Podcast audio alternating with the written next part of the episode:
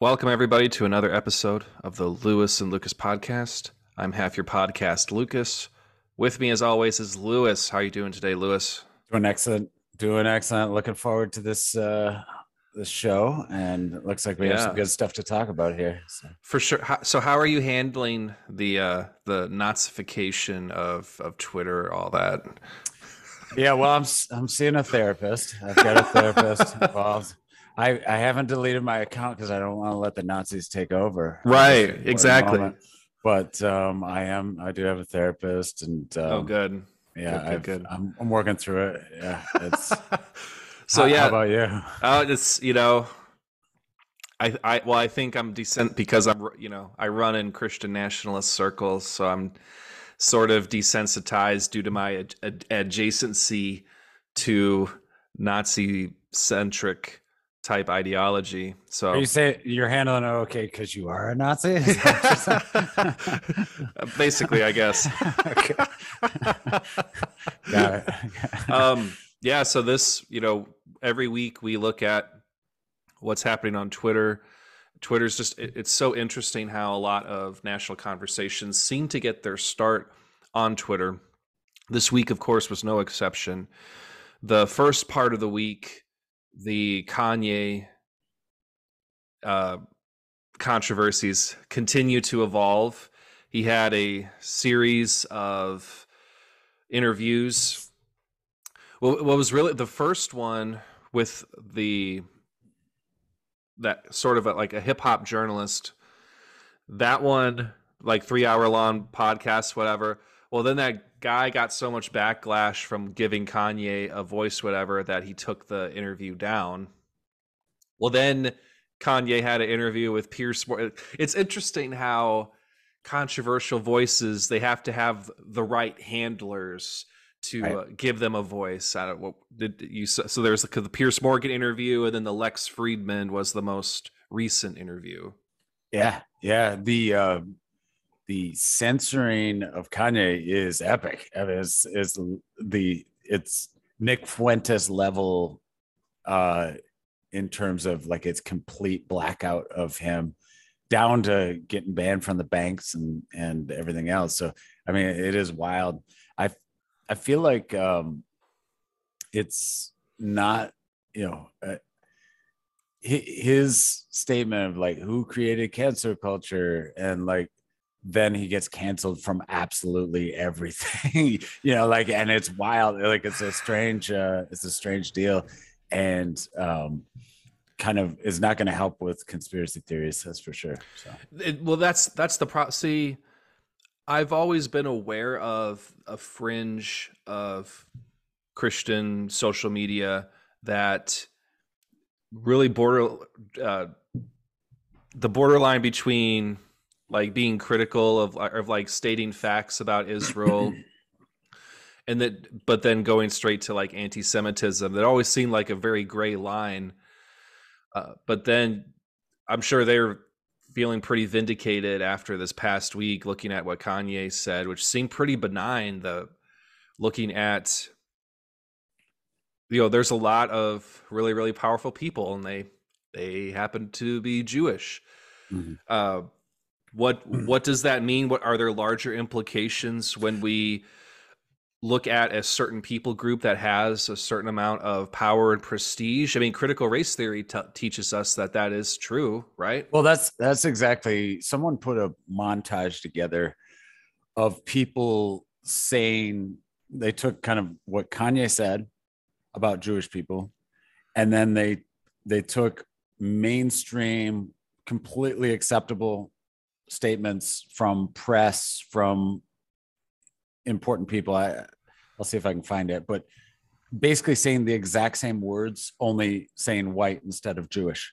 So Yeah. like the you know Kanye said, well, the Jewish people control everything, and then um, the statement from the mainstream media was white people control everything, and then the the statement from Kanye was like Jewish people's you know are are holding the black man down or whatever, and then the statement from uh, the mainstream media was white men are holding the black men down. So like it is if if the statement is we shouldn't um, take a group of people and um, lump them together and say that they're doing something okay and on some level i agree but like you you then can't do it to white people that, and that's you know that's the problem is that you know we are a racist society. I think we're one of the most racist societies we've we've ever been only it's all against white people. Like anything goes when it comes to white people. You can make fun of white people. You can insult white people. You can blame white people for everything. Nick cannon um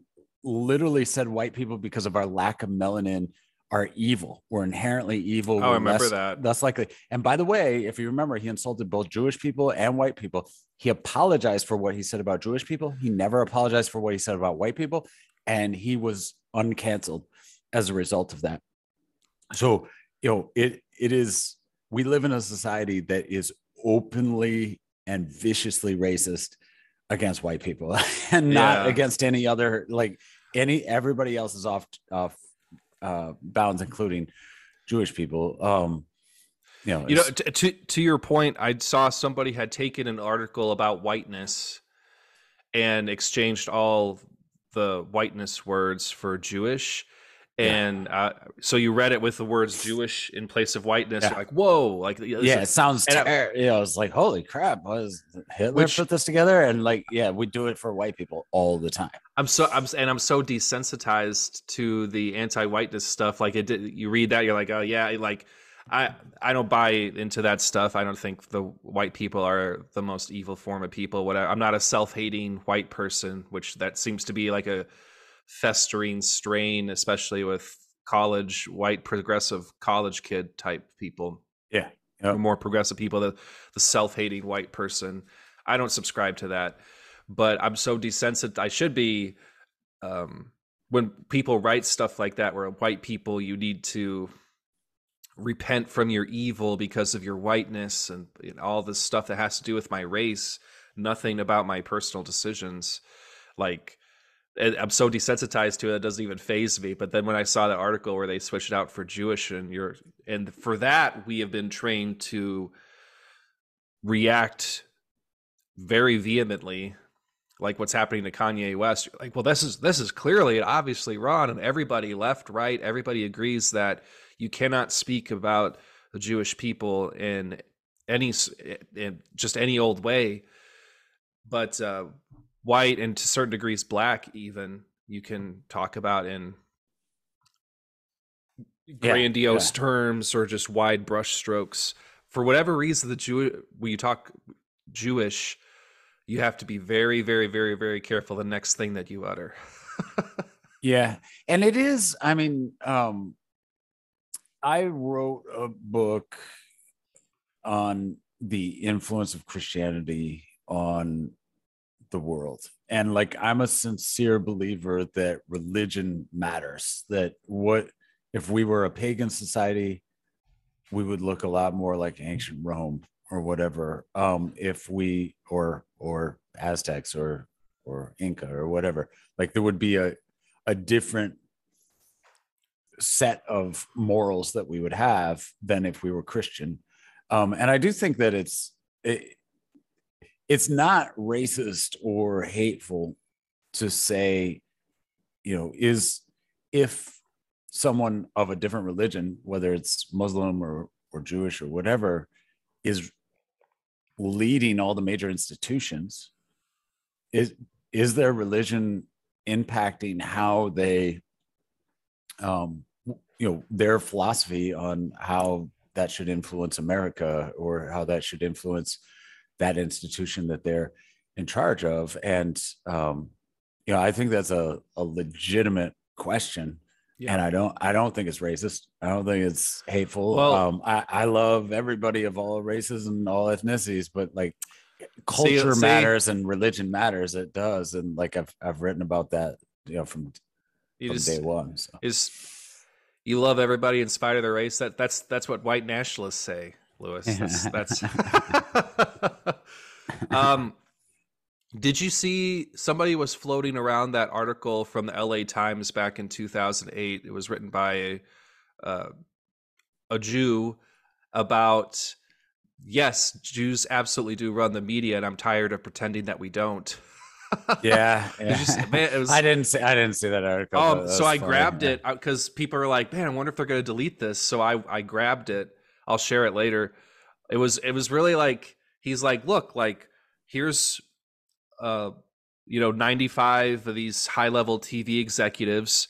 90 of them are Jewish. Oh wait, wait, wait. Was it that the he was uh like an atheist podcaster? Is that who you're talking about? Or did you see that atheist podcaster, the Asian guy? Um, oh no, I'm that, not talking about the YouTuber. I'm oh, talking okay. about. So this is an article that was published in the. Oh, LA this was Times. an actual Jewish guy. Okay. Yeah, he All was right. actually oh, okay. Jewish, and he All was right, like, yeah, yeah, yeah it, it, the the gist of the article was, yes, Jewish people run the media and lots of other things, and I'm tired of pretending that we don't. And he interviews different, like he interviewed the president of the Anti Defamation League Mm-hmm. And the, the the president in this article was like, I mean, yeah, but we don't like say that because then people think that we are somehow colluding with blah blah blah blah. So we, I was like, okay, I understand the you you want to avoid that implication, and I think when people insinuate that the protocols of the elders of Zion or whatever, like there's this Jewish conspiracy to control the world. Okay, like just just pointing to how there's a lot of powerful Jewish people doesn't make the case that that's actually happening, that they're working together to to do this, whatever. Just look at Israel and how much division there is between different Jews about how you know there's a lot of Jews that believe they are occupying Palestine, whatever. It's hard for me to believe that all these powerful people who happen to be Jews are also working together to overtake the entire globe, whatever. But does but then to just obfuscate the fact that yes, there's a lot of powerful institutions that happen to re- be run by people who happen to be Jewish. We can't say that. We can't acknowledge that fact. And even like acknowledge possible implications, right? It doesn't necessarily mean that everyone's colluding together. Um, but the certainly if if all our institutions were run by Muslims, like if 100% were like if it was like holy crap it seems like muslim brotherhood has a lot of people running you know they're they're running hollywood what they have eight eight of the nine presidencies of of all these different institutions like that seems interesting like yeah. does that does their religious views does that influence how they view america or does that influence how they view um their their the what they're looking at do they care about the best interest of their fellow countrymen if eh, you know if it's if they're all in the muslim brotherhood right? Like mm-hmm. eh, they're the, like it would be a legitimate question with any or scientologist you know like if it, it was like holy crap scientologists are literally running everything. Like that's super weird. And like that would be a strange thing to observe. Or i mean you name the religion like you, even if it was like a particular weird cult of Christianity. You know, like if it was like uh you know this um radically Pentecostal group or whatever, like everyone would notice. The liberals would notice. Everybody would say, "Whoa, what is with this cult that's like literally running everything?" Um, right. Um, so, like, I don't think there's anything illegitimate about saying noticing that a particular religion is influential in certain areas or a lot of areas you know like i don't yeah. i don't think that's a an inappropriate thing to notice and ask whether it's a good thing and ask what the implications are. And it, it is a historical fact like you know so jews and banking um, thomas sowell has actually explored that in one of his books. I will grab that later. But because banking in medieval christian europe Christians were not supposed to be involved in banking because you weren't they they had took certain parts of Old Testament law to mean that you could not make loans, so you couldn't have Christians engaging in that type of transactions. So, but they but they allowed Jews to act to be money lenders to fulfill this part of the economy um, so yeah, there is. It's a historical fact that Jews historically have been associated with the banking industry, but that's because the Christian powers at that time uh, allowed that to happen. And Thomas Sowell actually explores that and looks at there's some Asian cultures where certain people groups have gotten involved with things like banking, whatever, and then certain periods of time during like economic hardships, because they're involved in banking, they're the ones who are blamed for when the economy crashes, and they're used as scapegoats by people that are in power. So then that those people groups who are not Jewish, they're just different people groups in Asia, are then assaulted and, and persecuted because yeah, I think he calls bankers. them he calls them like um minority middlemen or something like that. Yeah, Yeah. there's a I can't can't remember the exact term he uses, but yeah. So, so Um, you, you know what I'm talking about? Thomas Sowell yeah, exploring that yeah. idea. Yeah. Yeah.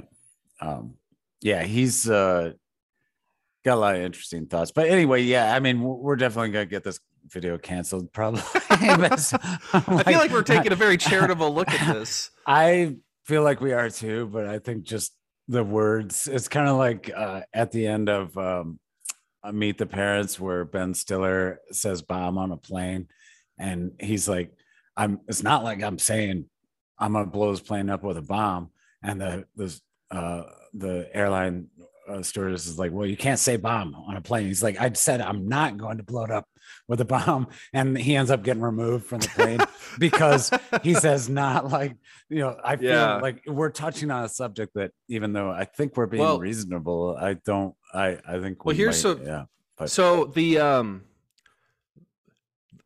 some parts of the conversation that I think yeah should but, but because we can't talk about it, we can't expose like these ideas are as bad. So Yeah, for- maybe- maybe we should like have a separate uh gab discussion on this Right? something. you know we could Well, do so- like like a, a uncensored gab discussion you know put put this up on some uh, complete free speech Well, uh, network. so have have you seen the uh like the Southern the Confederate apologists on Twitter? Is like that's a that's a real thing.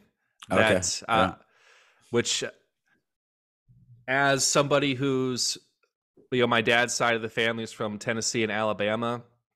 I'm Yeah. very aware of the arguments that people have made that Abraham Lincoln was a tyrant and the South was just trying to maintain their sovereignty in terms of taxes and blah blah blah blah blah blah blah.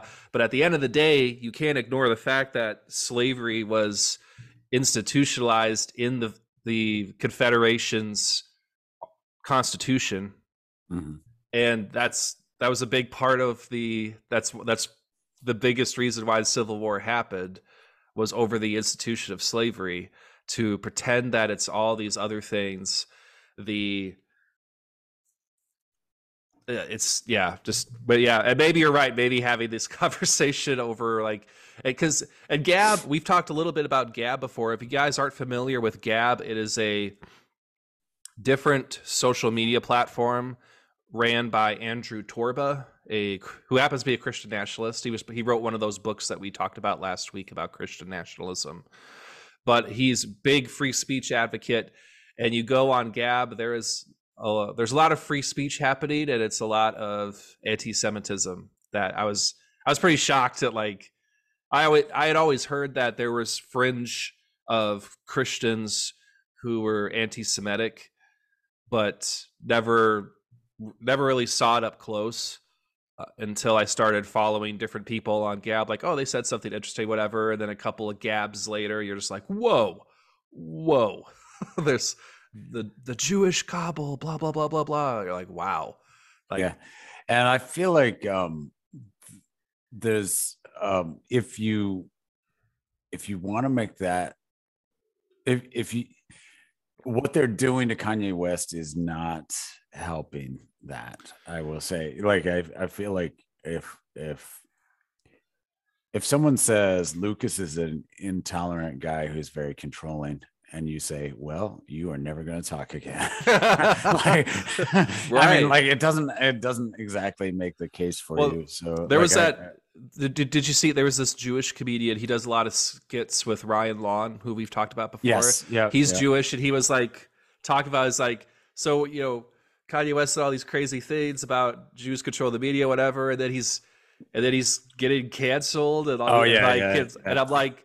Oh, I'm over here like, hey guys, uh, can can you please stop? You're uh, you're uh, you're not helping.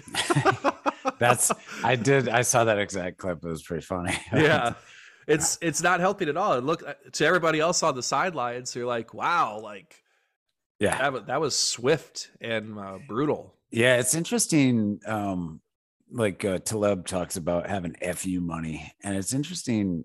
Kanye West, at least on paper, had two billion dollars, right? Which you would think would be fu money.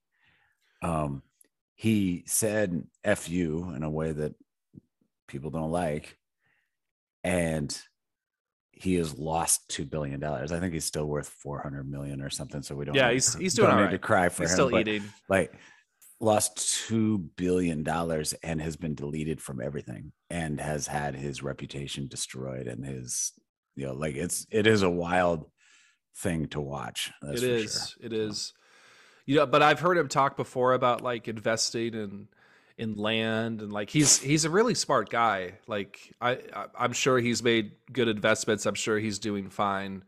Um, but given that he is a fashion designer and a musical artist, those two main revenue streams seem to rely heavily on having access to different outlets, whatever. So I, I don't know how he's going to keep making money, whatever. I'm sure he's doing, you know, he's went from 2 billion to 400 million. That's still quite a lot of coin, but it'll be interesting to see how he, what's it, what's his next maneuver? What's the next thing he's going to try and do now? yeah yeah it uh it's gonna be interesting i i just um I don't know why we can't just let people talk you know and it's like reasonable people like if normal people at a bar let's you know let's say you were like heavily racist or heavily anti-semitic or whatever and at a bar you know i shouldn't say you personally let's say there was a third person among us that as at a bar says something terribly hateful or whatever just like you know these people are born bad or whatever something truly hateful. Um our reaction at least my reaction wouldn't be like you should never talk again. Let's silence let's delete your bank account let's destroy your life let's get fire you from every job you've ever had. Like that wouldn't be a normal response. I might be like what dude? You know like an argue with him or like Right. whatever. I'd be like hey i think that's pretty unreasonable or "Ah, you're still you goof you know like dude you're crazy or whatever. Like a normal person the reaction is, to when you hear something even if it's very hateful is not to like never talk to that person again and try and destroy their life or or and, Right. like try and prevent them from talking you know like having a reasonable reaction is just like what normal people do but we don't live in a mm-hmm. normal world it's just like you say something that sounds a little bit out of step with what culture is and you're gone you Yeah. know? We, we still have blasphemy laws today. There's, it's not codified yeah maybe the same way as ancient cultures, but we do have blasphemy laws. We do have certain things that you can't say. The can't say trans women are actually men. You can't say the, the things about gender, things about race. Like there's many, many, many things that you cannot say that are considered blasphemy. It makes you like free speech. I think what you're talking about is so in that situation, being able to flesh out these ideas, like dudes, like okay, go ahead, go ahead, make your best case for why you have this terrible idea. Go ahead. And then they f- they flesh it out. then you could look at the foundation they've built for the idea, poke some holes here, whatever, to see if they stand up to scrutiny, and then that person can maybe be freed from these terrible ideas because they've been exposed to the light of reason. Yeah, I will like that that happens too is like when you like just refuse to engage a group, they do go crazy, right? Like this happens with flat earth, right? Like with and I have stopped engaging all these flat earth people, but like I did for a long time.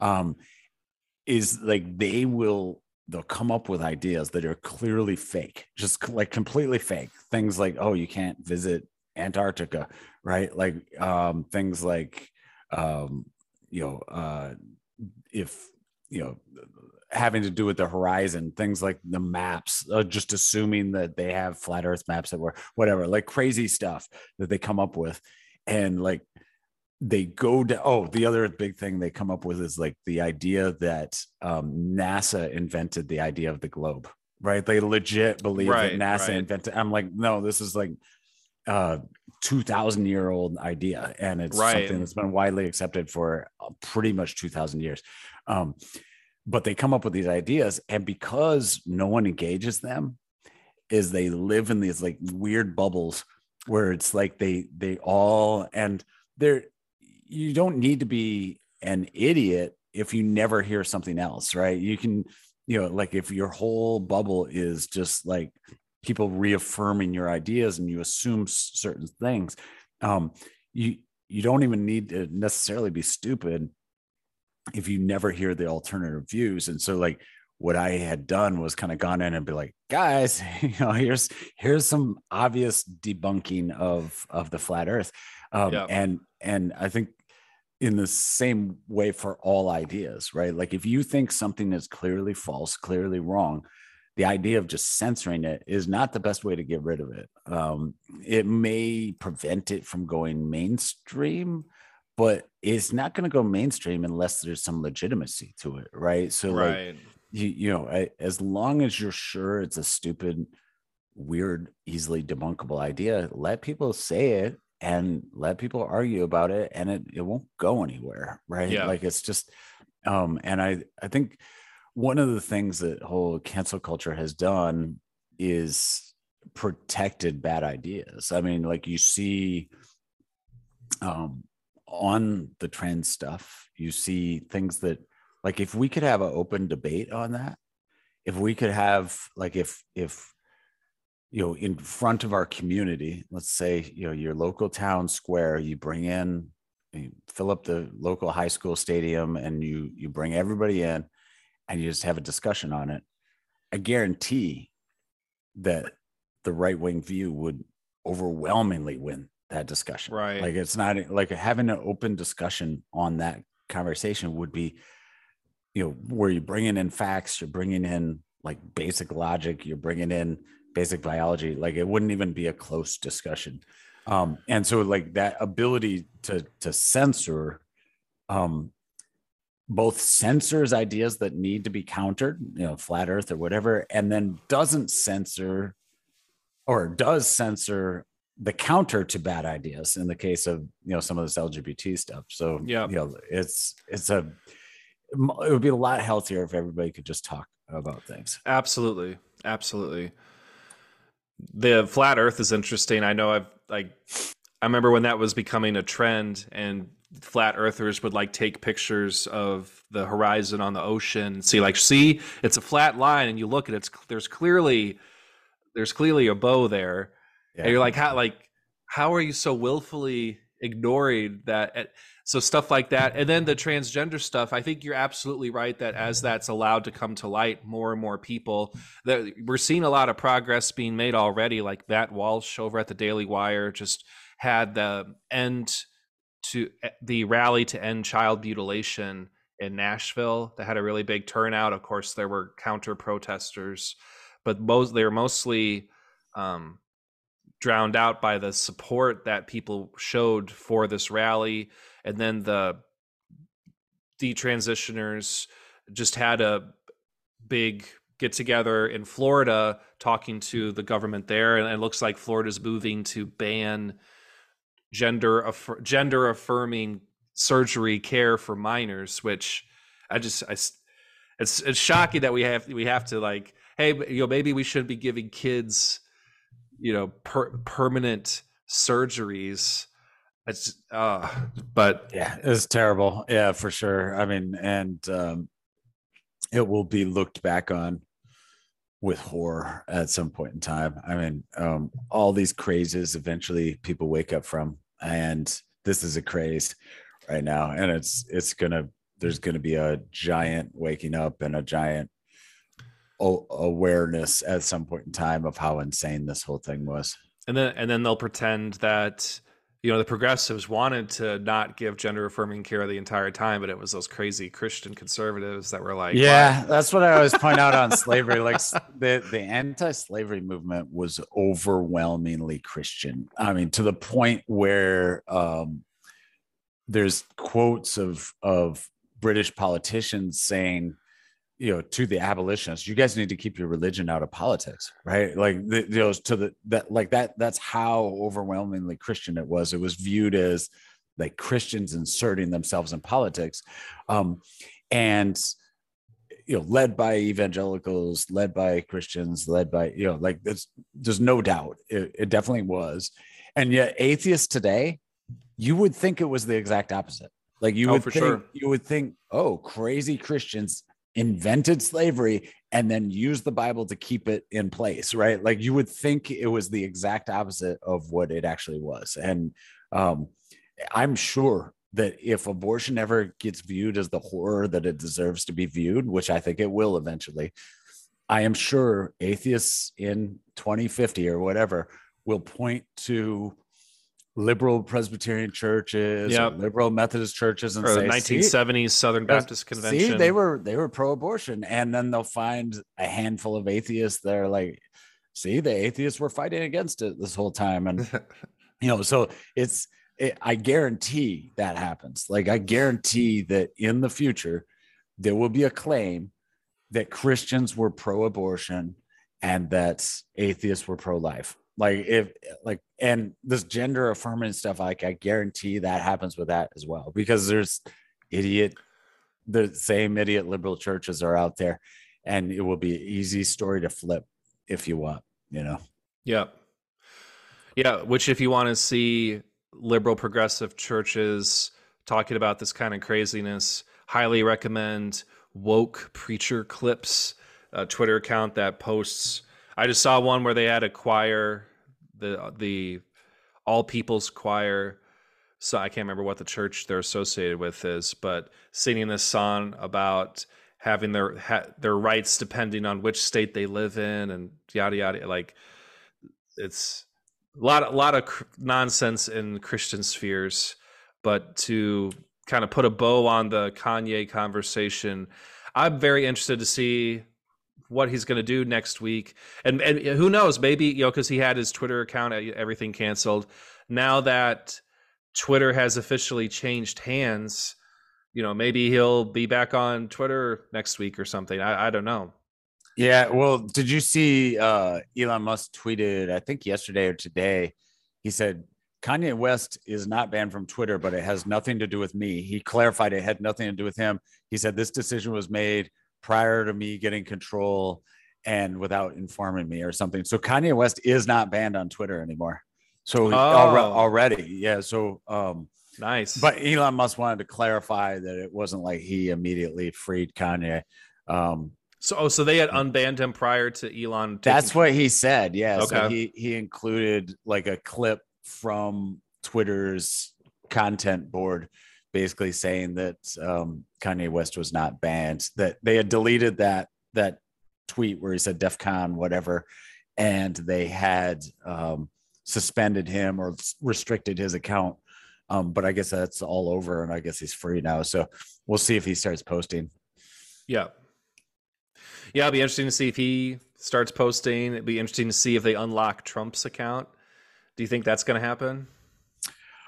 Um, I think it definitely will happen. Like, Oh, I, wow. I, I have no doubt that that's going to happen. The question is, will Trump come? Because I mean, Trump has built up Truth Social, and it's it's a pretty. I mean, it's it's the most effective alt social network that there's been. Right? Like, w- I think has way more active users than Parler, way more active users than Gab.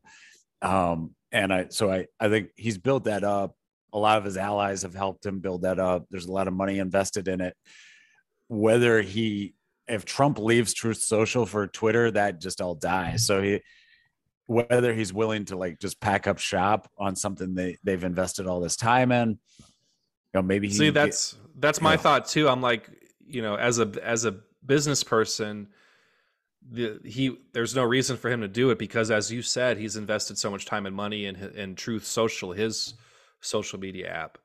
Yeah, the only thing that like it there may be like a an agreement that could come to with Twitter because like I mean Elon Musk is a businessman, right? And getting Trump back would certainly be good for the app, right? Trump was probably their Well- biggest content content provider um, and really in many ways kept Twitter alive.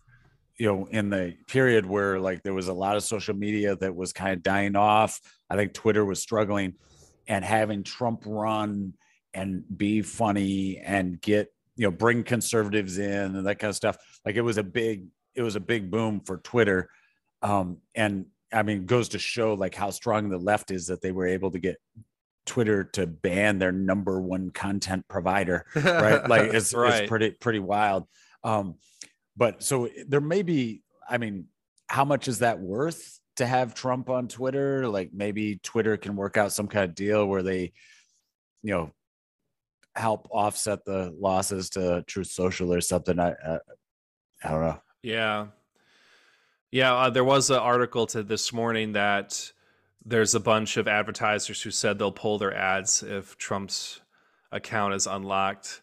Uh, I call BS, but yeah. Um, there's a funny. Uh, we you mentioned Ryan Long earlier. There's a funny clip of him where he does like little skits, and one skit he has is conservative podcasters advertising versus liberal podcasters advertising. The liberal podcasters like, here's an ad for the new iPhone, and like talking, and then they'll be like, here's an ad for uh, Coca Cola, and then it's uh, the conservative podcaster. He's like, here's an ad for Joe's Rock Quarry. and, like, and, like, and like, it's like, and then he's like, here's an ad for Freedom Dirt. yeah. Yeah. Which, like, if you go to Gab, that's exactly what it's like.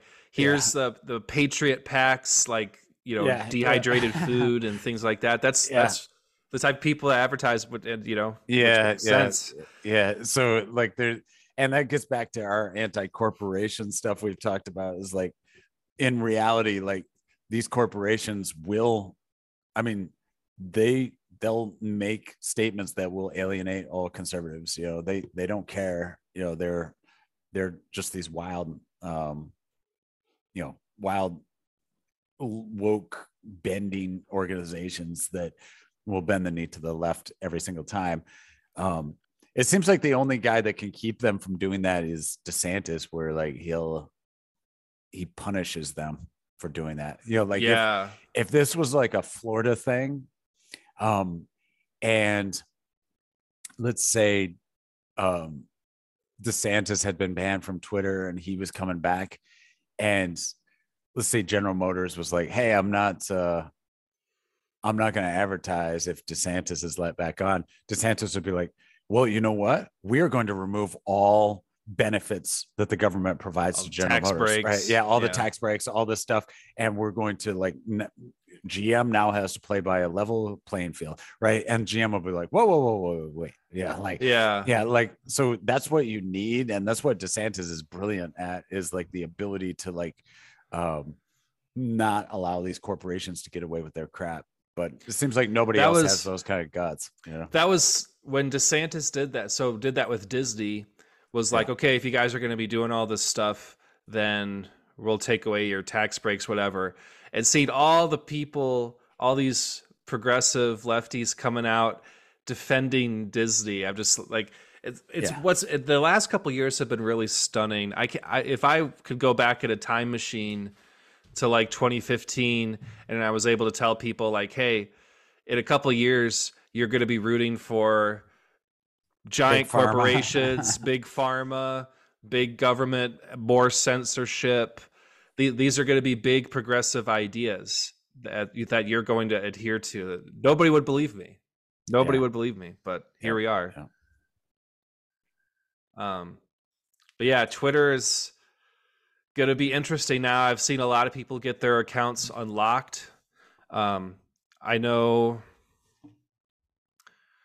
there's still a lot of people that haven't been unlocked yet. Um, well, Elon Musk, like he tweeted, he's like, "We have not updated our content moderation policies." Like, I think he was kind of warning people because there was a lot of people that were like intentionally testing the algorithm on um, election security, on uh, groomer stuff. Yeah, uh, you know, like, and I think that Elon Musk was like giving people a heads up, like, hey, you still could get banned for this because we have not updated anything yet. So yeah. like um he actually tweeted that twice. He like said that once, and then he said his follow up was to be super clear, we have not met to update the content policies, and they have not changed yet. So, you know, like, um, don't now- don't ban yourself. yeah. Now, I bet if I'm a Twitter employee and I want to keep my job, I bet I'm a little less arbitrary right now because I know they're changing. Right? Like, I think you know, two months ago or six months ago, before all this started, I think they would just be like banning whoever they felt like banning, and I think now they're probably being a little bit more careful. Um, Yeah.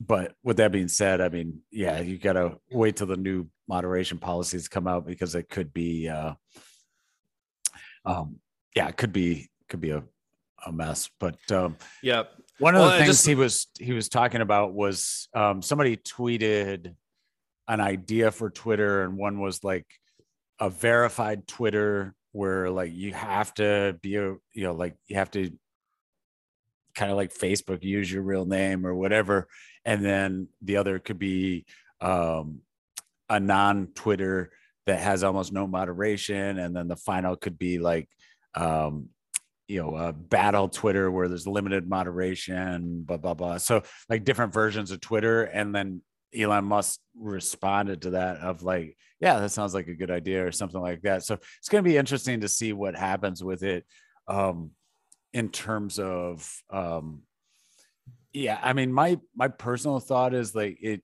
it would be good to have user experiences where you're allowed to do what you want to do, right? Like if you just want to have open conversations, have open conversations. If you never want to see someone that disagrees with you, okay. Like it seems like there could be a way to say, hey, you know, never include somebody, you know, Well, uh, but- that but has a different that- political view. Isn't that like blocking and muting? Like, is don't yeah, we already yeah, have that? Yeah, exactly. And I, I feel like if you, um, you know, maybe there could be a, a better way of doing that so that we're not like doing all this shadow banning or whatever. But I mean, ultimately, you know, people are free to surround themselves with whoever they want. And, you know, I think it's a bad idea for you to do that. Like, I think most conservatives are more than happy to hear leftist people and argue with them and debate with them. I think the people that will turn off the other side will be the leftists.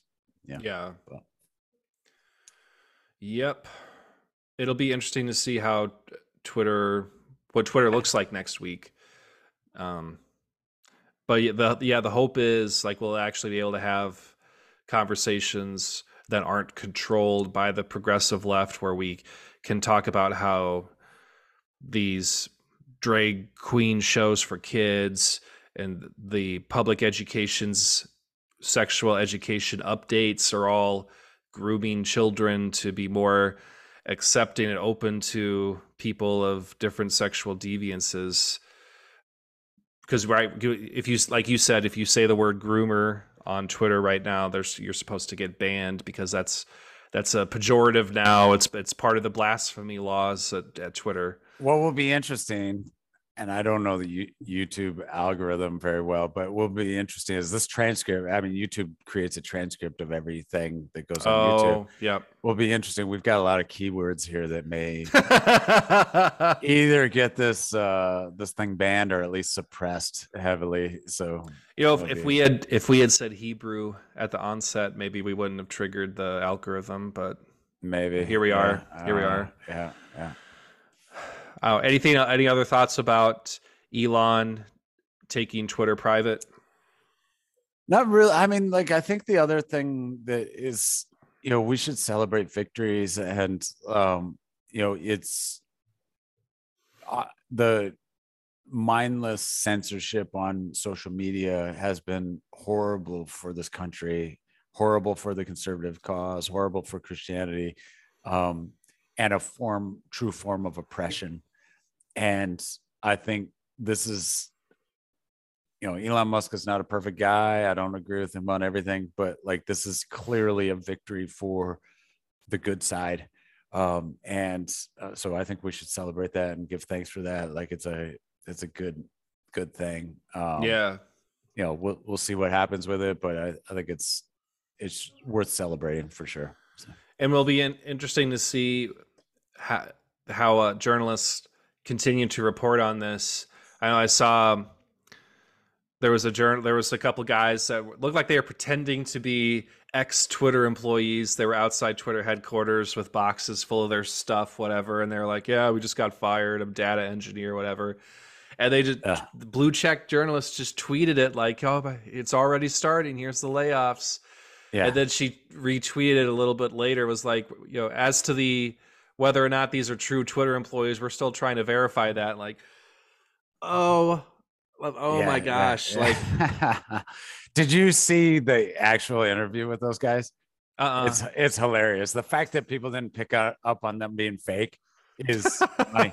So the one guy, I, I only saw the one interview with the uh, the Johnson guy, but he he is like, yeah, if you think like people being able to say things about trans is okay, whatever, but like it's not freedom.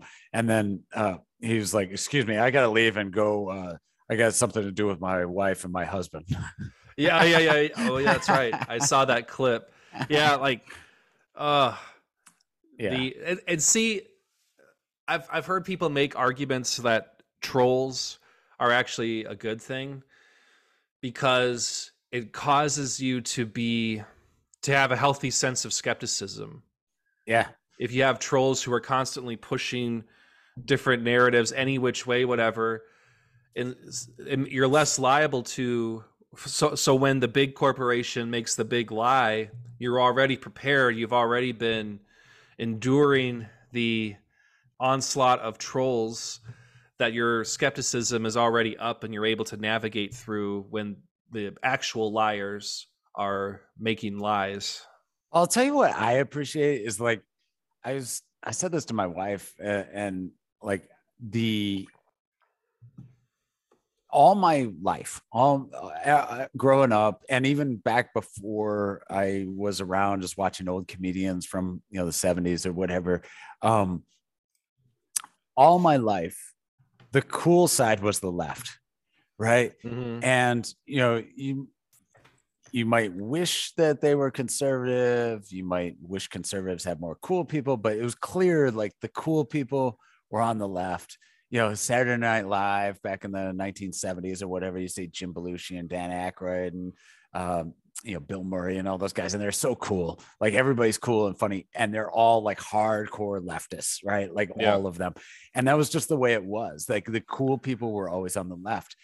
I feel like that in 2020 20, or 2022 mm-hmm. is absolutely reversed.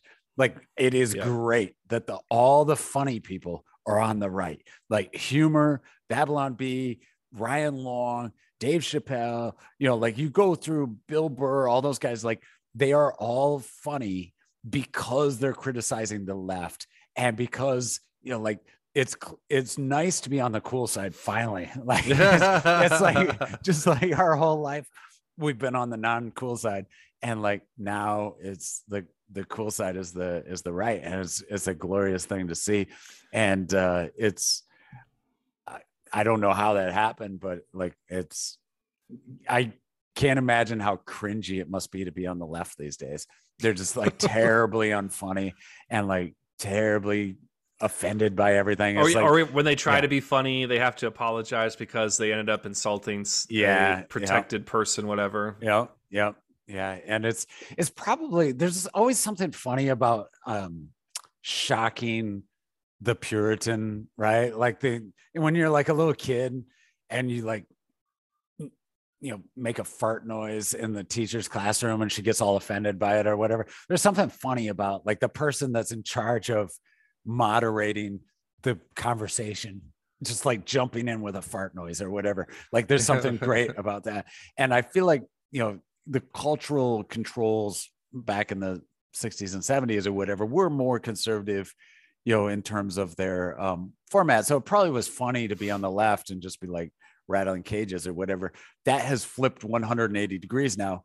And look, all the cultural controls are this liberal woke corporation establishment and to be right. making making the fart noises in their direction is hilarious like it's just a funny thing to do and as a result uh um that's where all the cool people are and yeah um yeah and, and I see lefties trying to use like we're part of the resistance, the resistance hashtag the resistance, whatever. Like you really like you just happen to be on the same side as all the big corporations and the government, and you're part of the resistance. Yeah, the intelligence community, the government, yeah, the, you know the the Senate, Liz Cheney, you know, like you're you're on their side. Coca Cola agrees with you. You know, like all the advertisements are in agreement with you, and you're resisting something. Yeah, good. Yeah, that, mm-hmm. that's that's very good resistance you're doing there.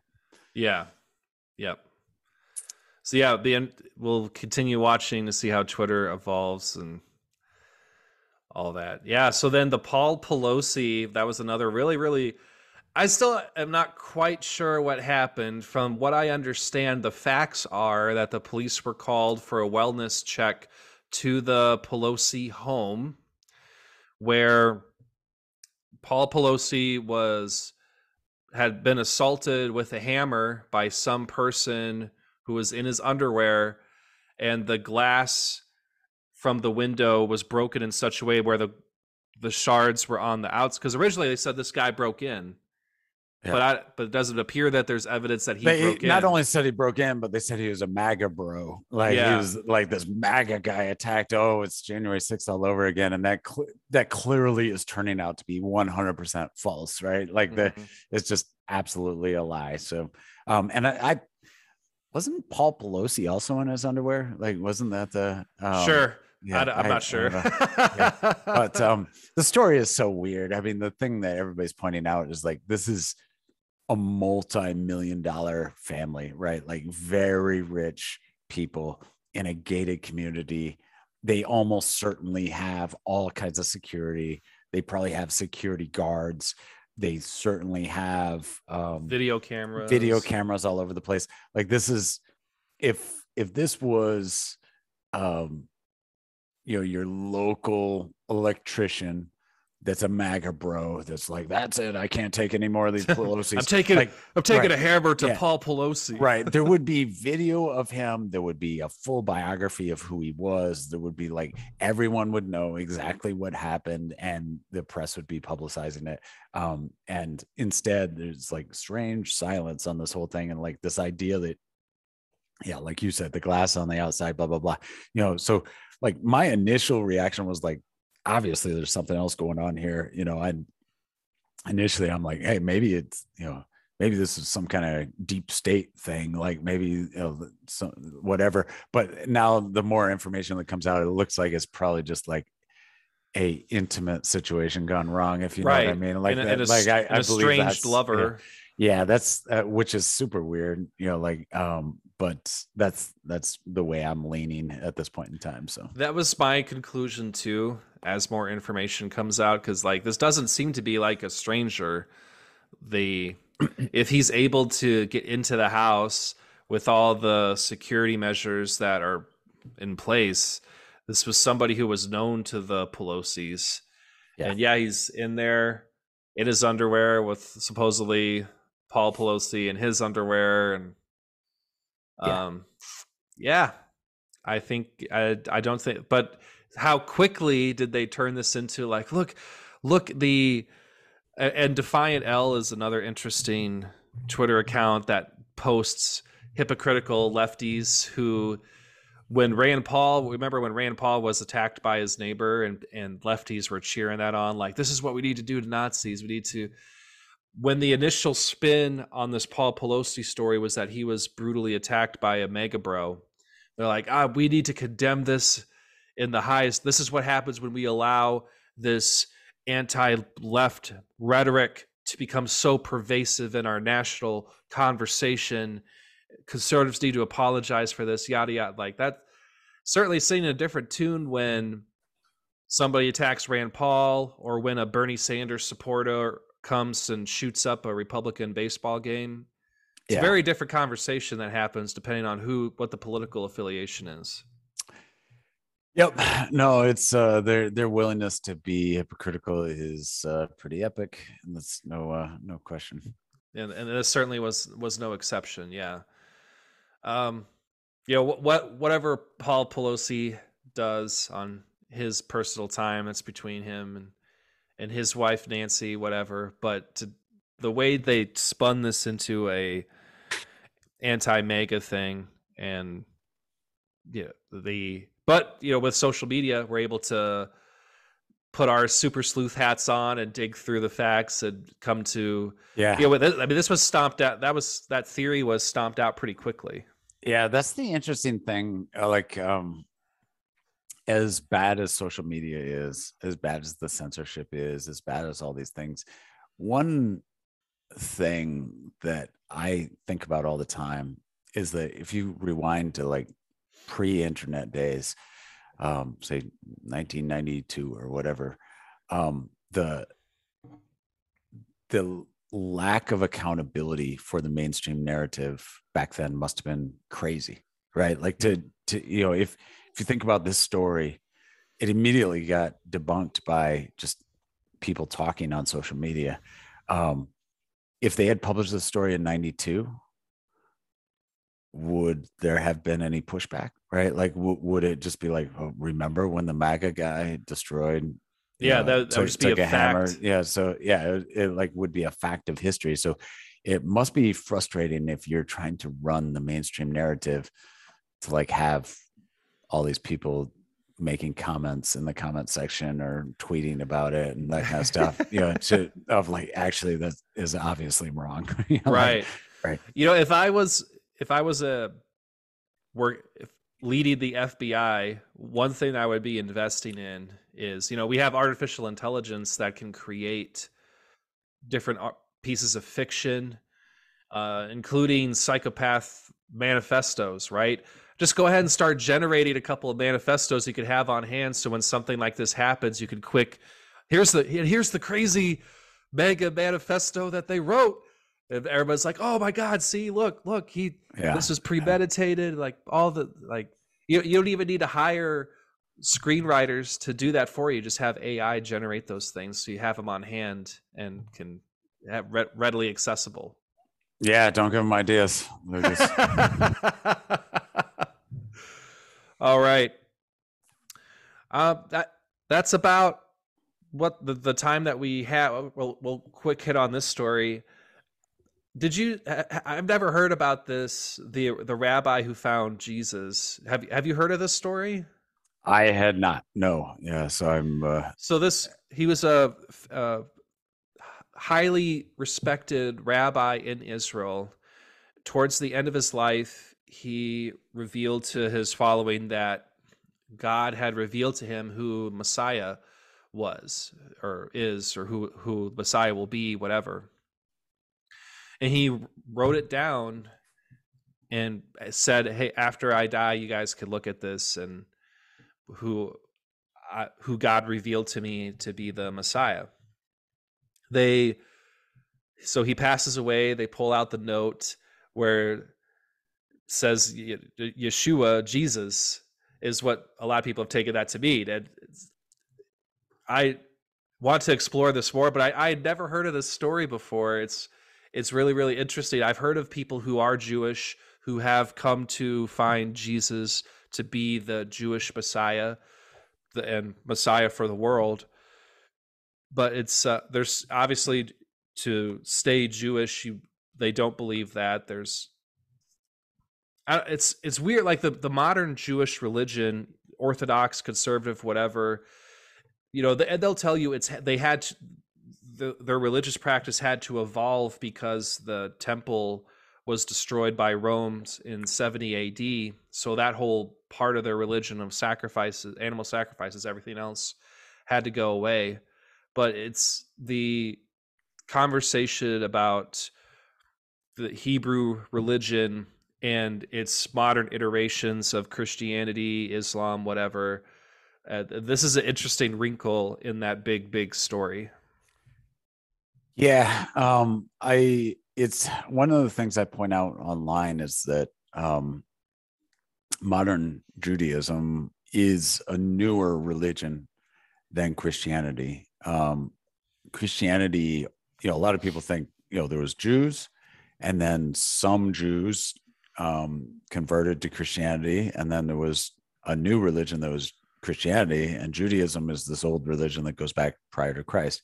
Um, the truth is is that that's not the case at all. Um, so prior to Christ, there was a a, a temple based Judaism um, that followed the Old Testament, followed the texts um, that we now know of from Christianity um, as the Old Testament, Hebrew Bible, or whatever, um, and followed practices around the temple. So all the rules you see in the Bible about how to go into the temple, what the requirements were for cleanliness, etc., those were all the Old Testament. Um, Christianity came out of that while the temple was still in operation, and Jesus was a Jewish person, and his followers were all Jewish, and all the books of the Bible, all the books of the Christian New Testament, were written by Jewish people in the first century while the temple was still in operation.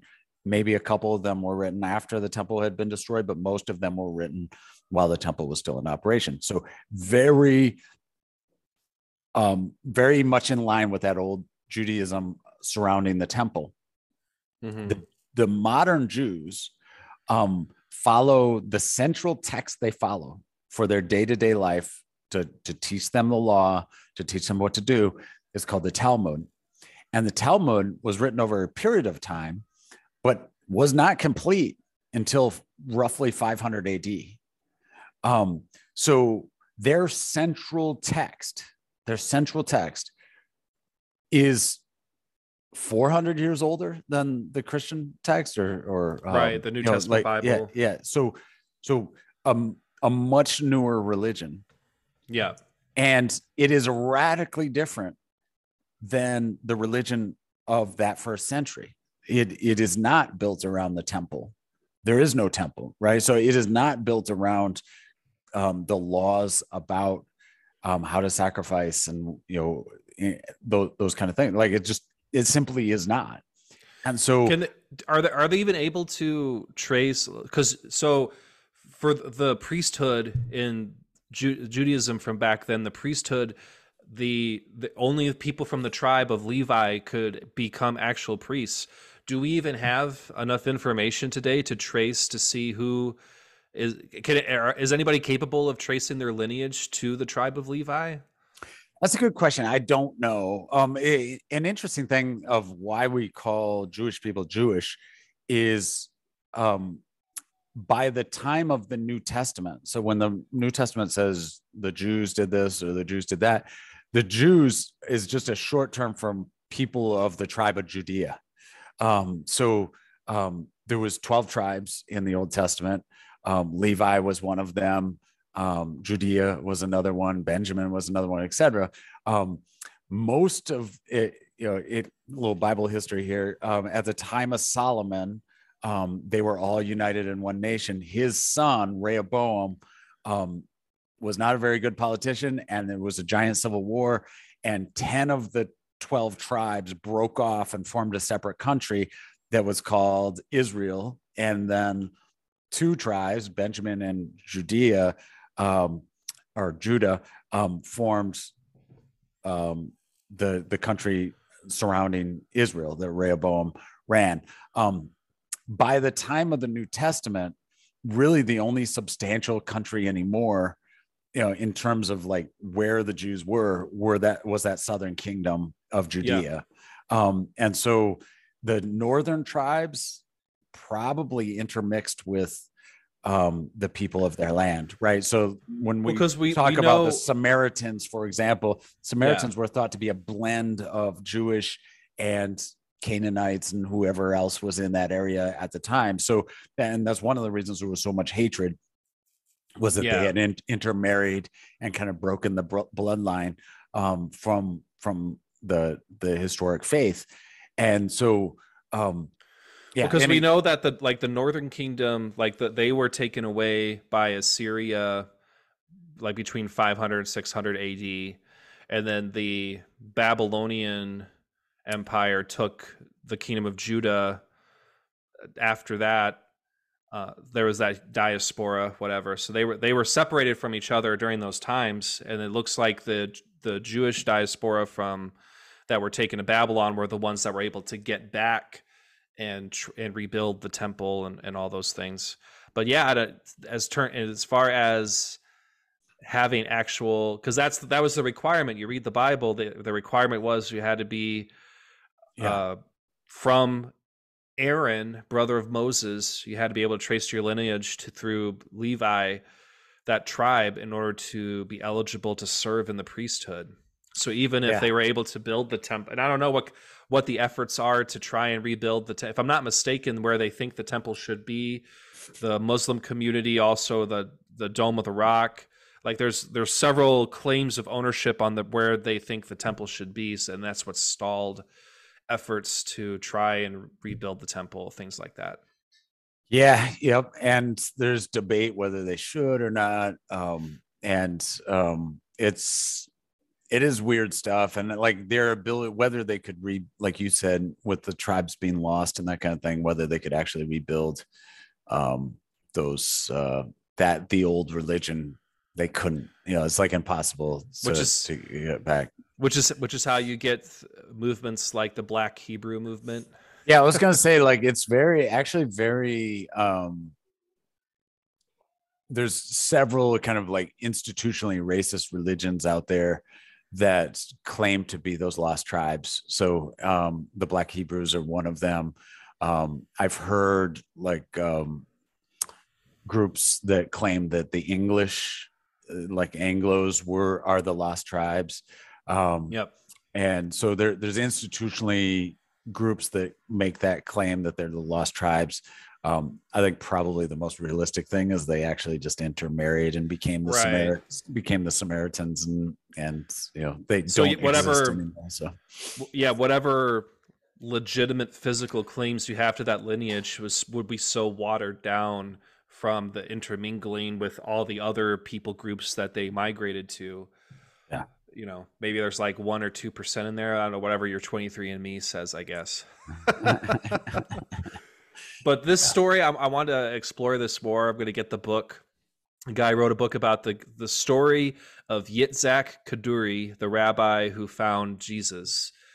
Um, it passed away in 2006, and that was when this became a story. And I want to give uh, credit to the detractors of this story. For instance, Rabbi Tovia Singer, which, if you're not familiar with Rabbi Tovia, he's a big uh, Jewish apologist, and his mission, his ministry is to bring Jews back to the Jewish religion and specifically from Christianity. I'm sure he works yeah, with he, he is an anti-Christian hardcore, and Yeah. I've like tried to interact with that guy because his arguments are garbage. Like I like really like true garbage, fake arguments, and like I would love to debate that guy because like his, I've gone through his stuff and it's Oh, okay. Oh, so you're familiar with yeah, Rabbi Tovia. yeah, yeah, yeah. Yeah, so he's he's looked at this note that Rabbi Yitzhak left and said, "No, this isn't. This word doesn't mean Jesus. It's or whatever." But eh,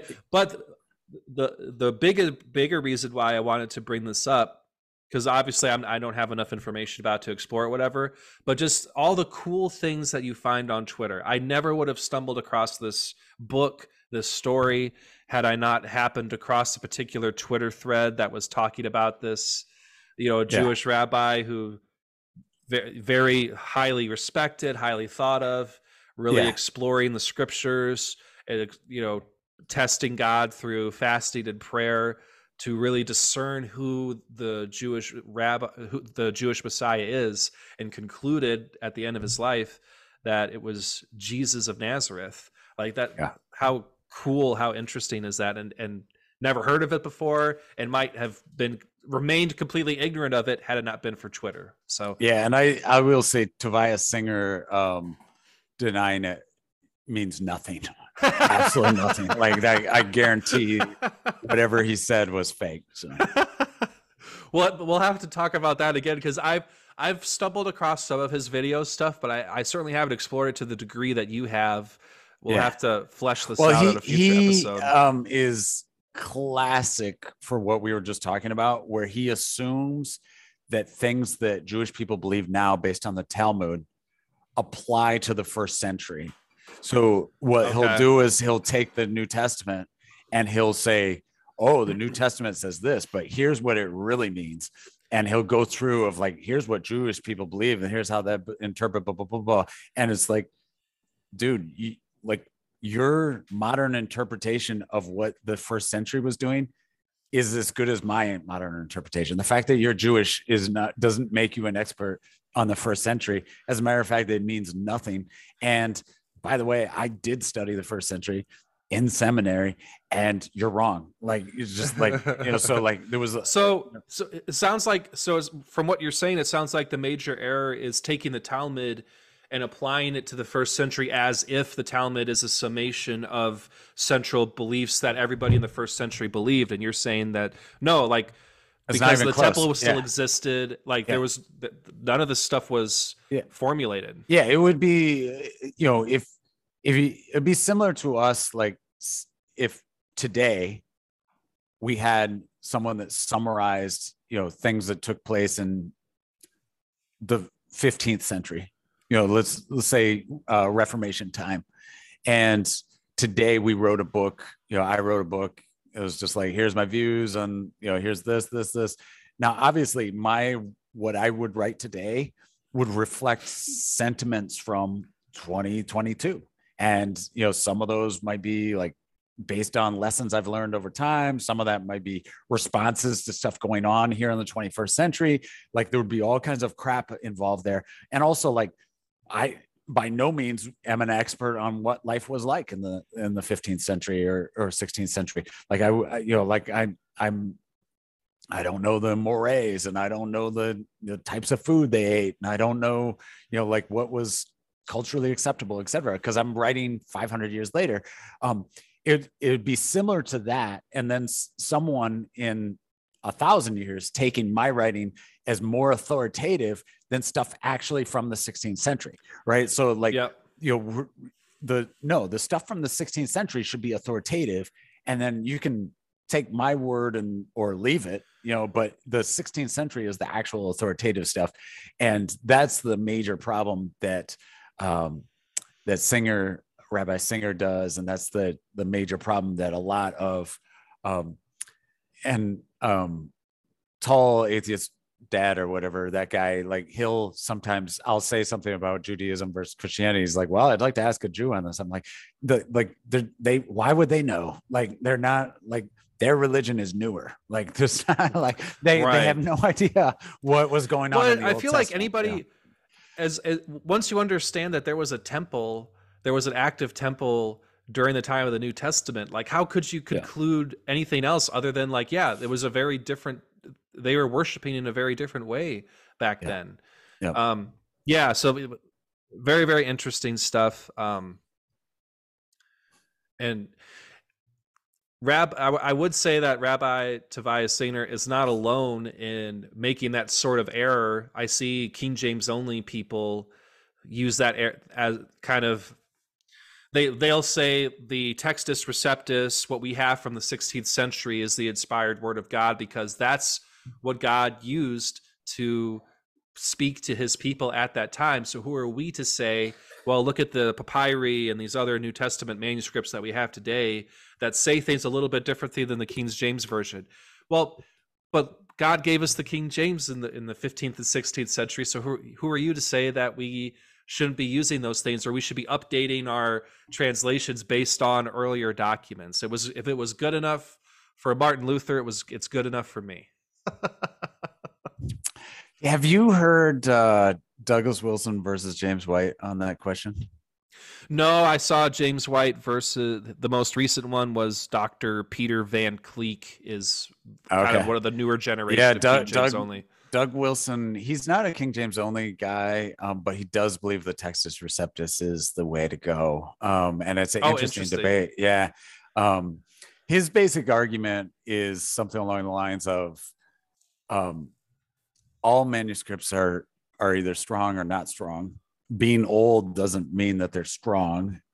Um, and that the church as a whole most likely throughout the generations understood what the strong manuscripts were and had kind of a core of manuscripts that they kept over time and that for us 2000 years later to go back and say let's just pick the oldest manuscripts or whatever that there's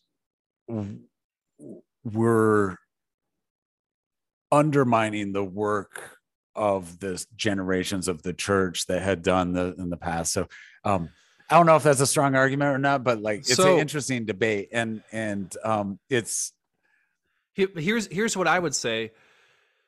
If those are the type of arguments you're using, then you would never have gotten rid of the Latin Vulgate, the way that uh, the Protestant reformers, when they went back to look at what Jerome was looking at, and discovered, oh, Matthew chapter four verse seven, Jesus says, "Repent." He did not say penance and oh maybe we should re-examine this entire doctrine of penance and that the yeah. whole the protestant reformation would never have started had it not been to going back to the original documents and see what they said the you know yeah well i'm i don't have a dog in this fight so i'm not like arguing one way or the other but i i will give like the alternative view is that um jerome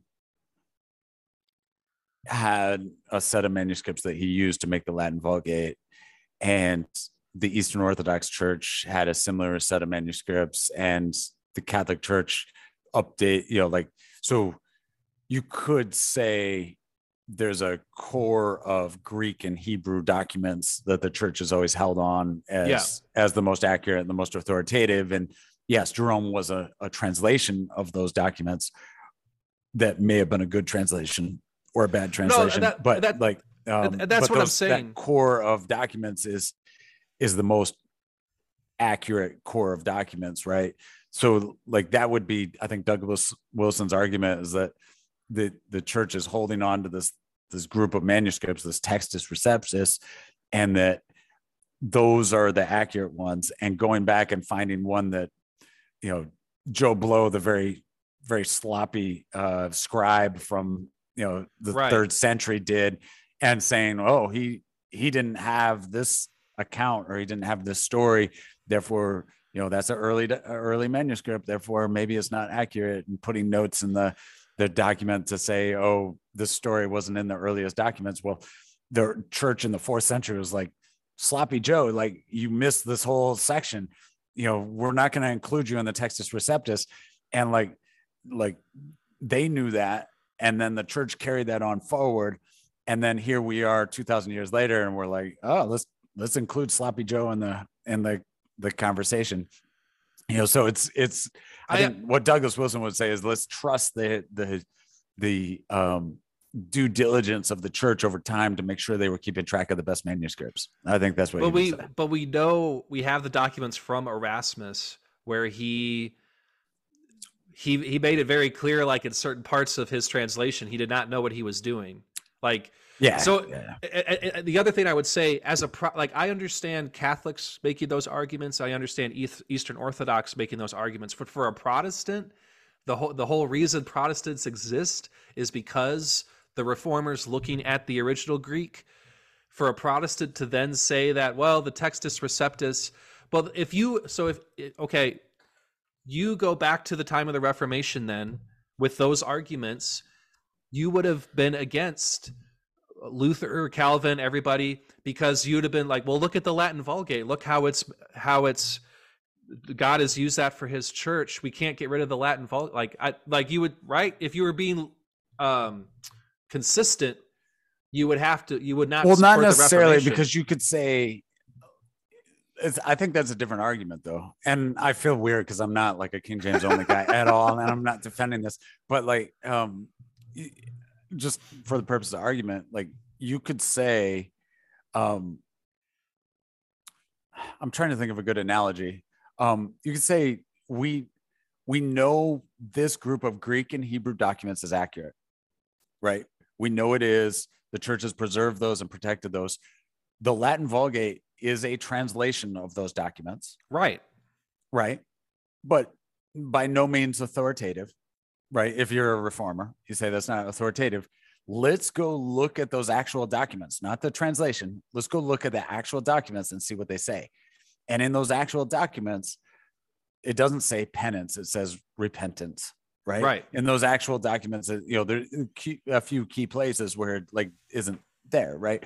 So as a reformer, you could still hold to the Textus Receptus idea and go back to the original documents, but go back to the set of documents that's been preserved over time by the church um, as a protector and not include sloppy joe the scribe from the third century right? Like in theory you could say that but that's and, but that's not their argument. The textus receptus guys are saying that the textus receptus is the bestest right? They in spite of the fact that king james there was a 1611 version then it was up revised again because they found errors 30 years later. And like the version the king james only version that people use nowadays didn't come about till 1700s right but uh, and you should listen to the the doug wilson debate because he's not arguing for the king james. He's arguing for the manuscripts behind the king james. So what the textus receptus is is this group of greek and hebrew texts that were used to translate the to the king james. Right. And but, arguing that those are the most accurate manuscripts we, that you could have. But and that, erasmus and so in theory we could do a completely new translation based on the textus receptus and you know, but, but erasmus didn't even have the er, erasmus didn't have a greek the the like the book of revelation as an example erasmus yeah. did not have the any original greek documents for the book of Revelation. So we, we know that the Textus Receptus that Erasmus originally made was written was translated from Latin into the Textus like so like, like we know we have information that the Textus Receptus not he he just didn't have access to everything that we do now. We we have more access to what the original documents were than Erasmus did. That's yeah, that's, just, I, a, that's just a fact. I don't think um, Douglas Wilson would say that um for example that book of revelation is the best way to go i think what he would say is that the catholic church that had the documents that erasmus would have liked to have when he did his translation that that version that the the church was holding on to is probably the most accurate one so that even though yeah, King James not perfect and Erasmus's translation not perfect because they didn't have all the documents that they wanted, but the the group of documents they wanted was the Textus Receptus, and that that is the most accurate group of documents that you could have. Um, and I don't know if that's true or not. Like, it's a, it's an interesting debate, and, and James White is a very talented debater who um, who makes that case. My stupid hat is like got my hair doing weird stuff.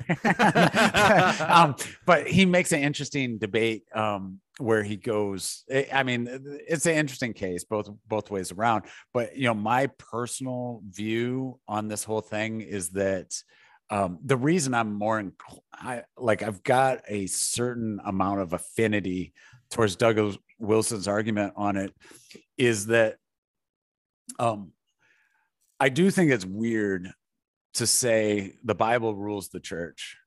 You know, like we've we've been guided by the Bible, even in Catholic days. You know, Jerome, all those guys, even going back to Augustine, all them. The Bible has been this guiding factor, right? Even if they didn't fully believe in sola scriptura or whatever, it's it has been this guiding factor. And oh, by the way, they got major sections of it wrong, you know, over time. You know, like the woman caught in adultery and the stoning, beautiful story. Is that real or not? Like, if probably if not. If you don't follow Textus Receptus, you say no, right? Like, what yeah. you say? I say my personal opinion is like, yes, it was real, and um, I don't think the church would screw that up. Like, that's my personal opinion. Like over time, and like that's where the Textus Receptus argument supports that, and like so I and I but I they think, but but but but you do that while also acknowledging that Matthew four seven was incorrectly translated into the Latin Vulgate.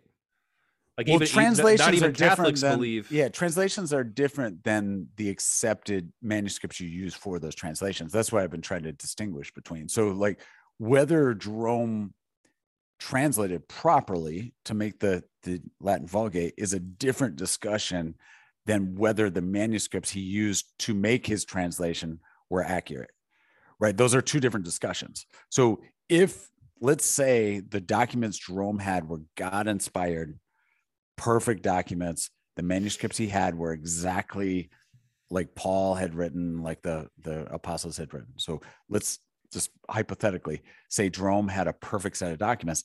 That doesn't mean the Latin Vulgate would be perfect, right? Like he could screw up those translations. So let's fast forward to the 16th century and and say or 17th century and say that the King James version Bible let's say once again they had perfect manuscripts which we know we, they didn't but let's say they did. It doesn't mean the king james version bible is a perfect translation right? Because you know you as a translator you have to make decisions. You are fallible and you you could get translations wrong. You could make the wrong decisions you know that kind of thing. So the question i think at the core of the textus receptus discussion is what are those perfect documents? And uh, are those perfect documents um, completely lost? And we have to like start fresh and mm-hmm. say let's do our archaeology and find the oldest documents and, and you know weigh this one versus that one and this one which is what kind of modern translations do. And as a result of that you get people saying the woman caught in adultery is not a real biblical story.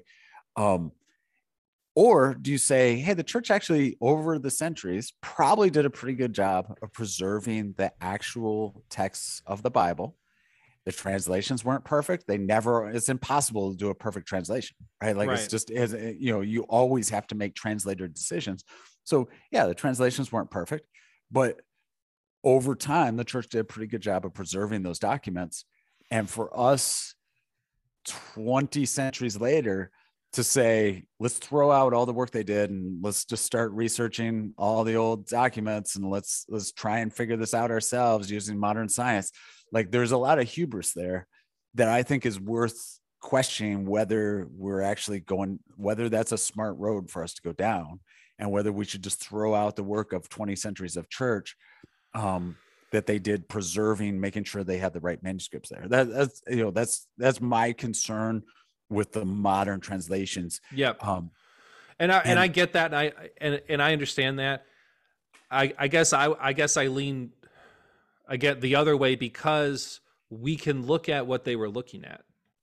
We can, can and, we and, and 99% of the time that it's it's it's just a few little things. So like the, the this story about the woman caught in adultery. Um, there's a there's a verse in Ephesians that I can't remember like in Textus Receptus, it looks like it's the Trinity, and in the earliest Greek manuscripts that we have, it looks like it's talking just about Jesus. So like there's little things, and I think that's ultimately as you look at this debate, what you find is when atheists say there's all these contradictions and everything else, and then you actually study it, it's it's it is a miraculous how all of these different documents like 99.9% of everything they say really agrees with each other. You don't for, we, we don't have a gospel of john that says jesus had a wife. We don't have uh, paul's letters that different versions of paul's letters that contradict different doctrines that he's promoting in other manuscripts that we have. The the way that the all the new testament manuscripts that we have verified exist are really in unison on most everything besides these few little variants which does the story of the woman caught in adultery does this have big doctrinal implications? Some people would argue that it does yeah i would i would say on that one in particular i think it does. Like i think that that one is that's an important question because okay. count countless sermons have been given on that and countless questions of like how do we treat someone caught in sin? Like and is it might not be the core of the gospel like how one is saved or whatever but it is in my opinion an important part of christianity that you see major sermons on going back to day one. Like you see augustine preach on that. You see the reformers preach on that. Like you see that going back all the way to the beginning and to today. Like person, I've sat through sermons of people teaching their congregation based on how Jesus treated the woman caught in adultery. And if at the end of this time we say, "Oh, sorry, that actually didn't happen," like I feel like that is so. So what are what? Are, so let me press you on this then. What are we? What is the church missing if if they were to decide that this wasn't actually part of the original Greek manuscripts? So if Christianity means anything, right? Like if if we say we're Christians, it means in some substantial way we follow Christ, right? Like in some substantial way we follow the teachings of Christ. And I think that when it comes to like how we forgive, how we enact the Christian law, we've got all these moral laws, we've got all these principles, you know, we've you and I have talked about like civil law and how it's built on the Old Testament law. We've got all these principles.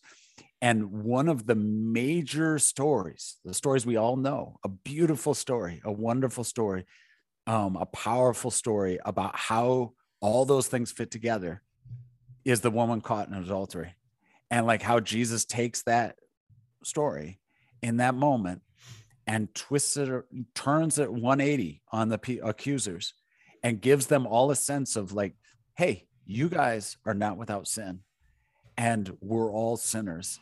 And therefore like our forgiveness or the way we interact with sinners must always come from this standpoint of us being sinners. And like could could you get that from other texts?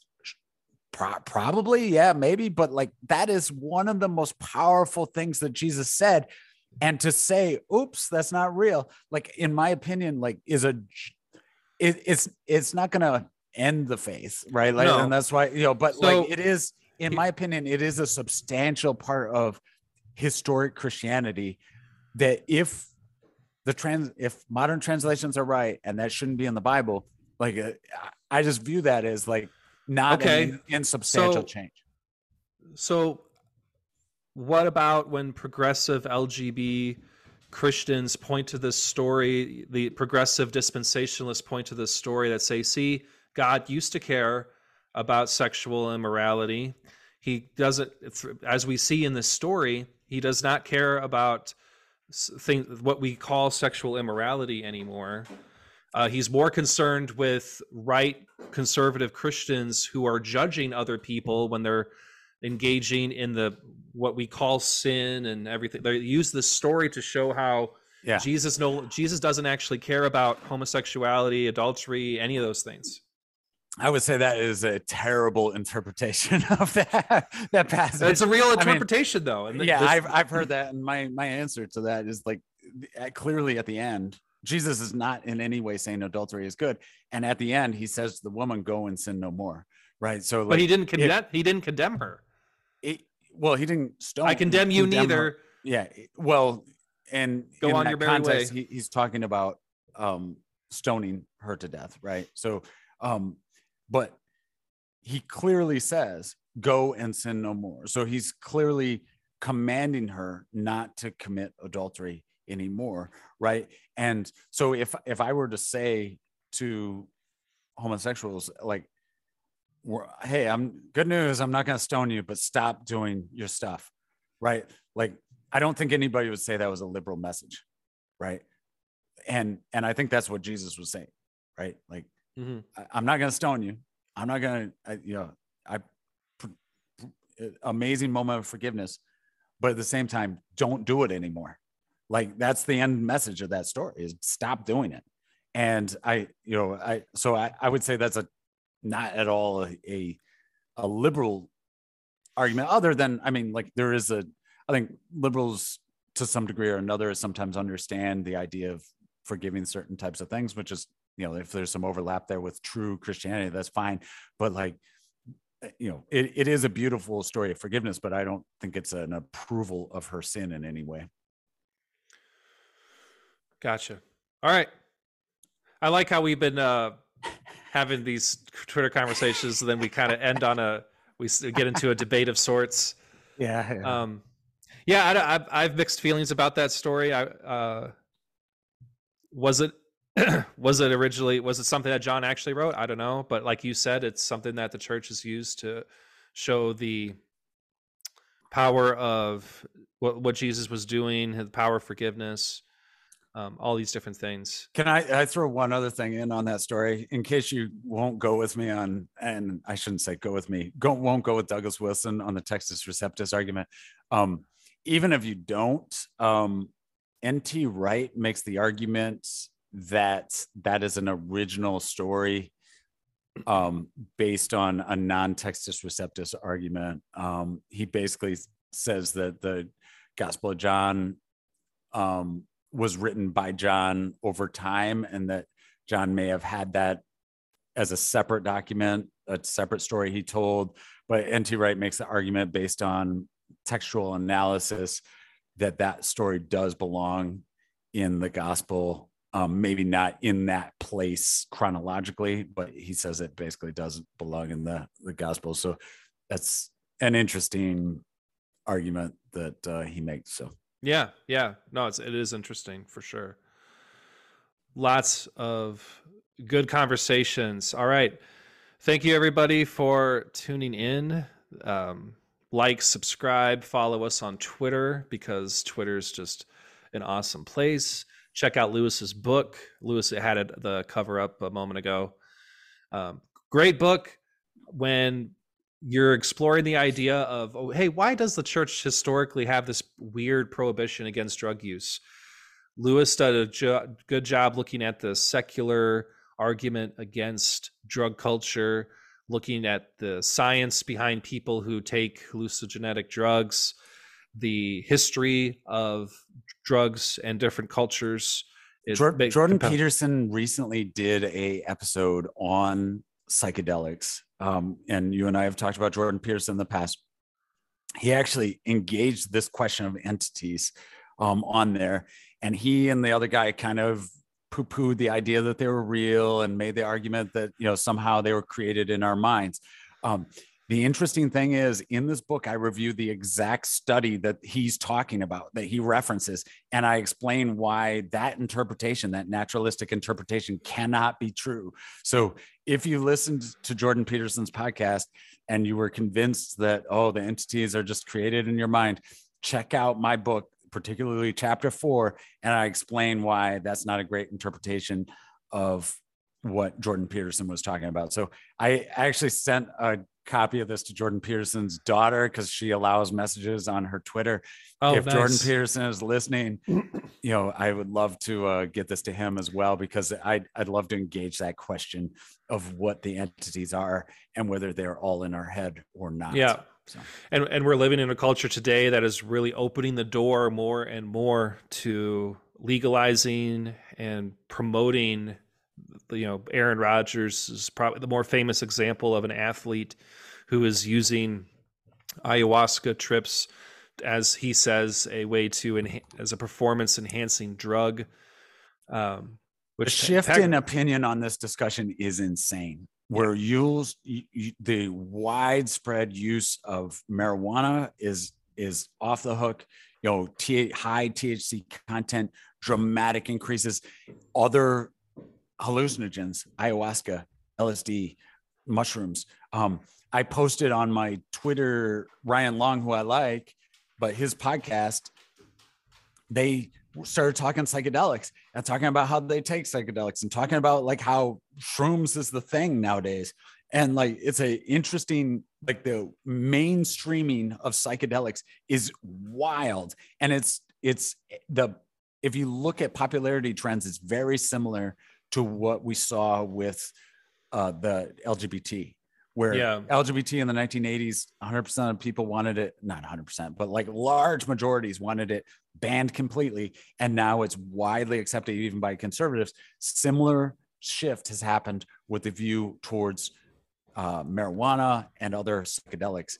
And it's it is a wild change, and people are a lot paying a lot less attention to it than they did to the to the LGBT thing.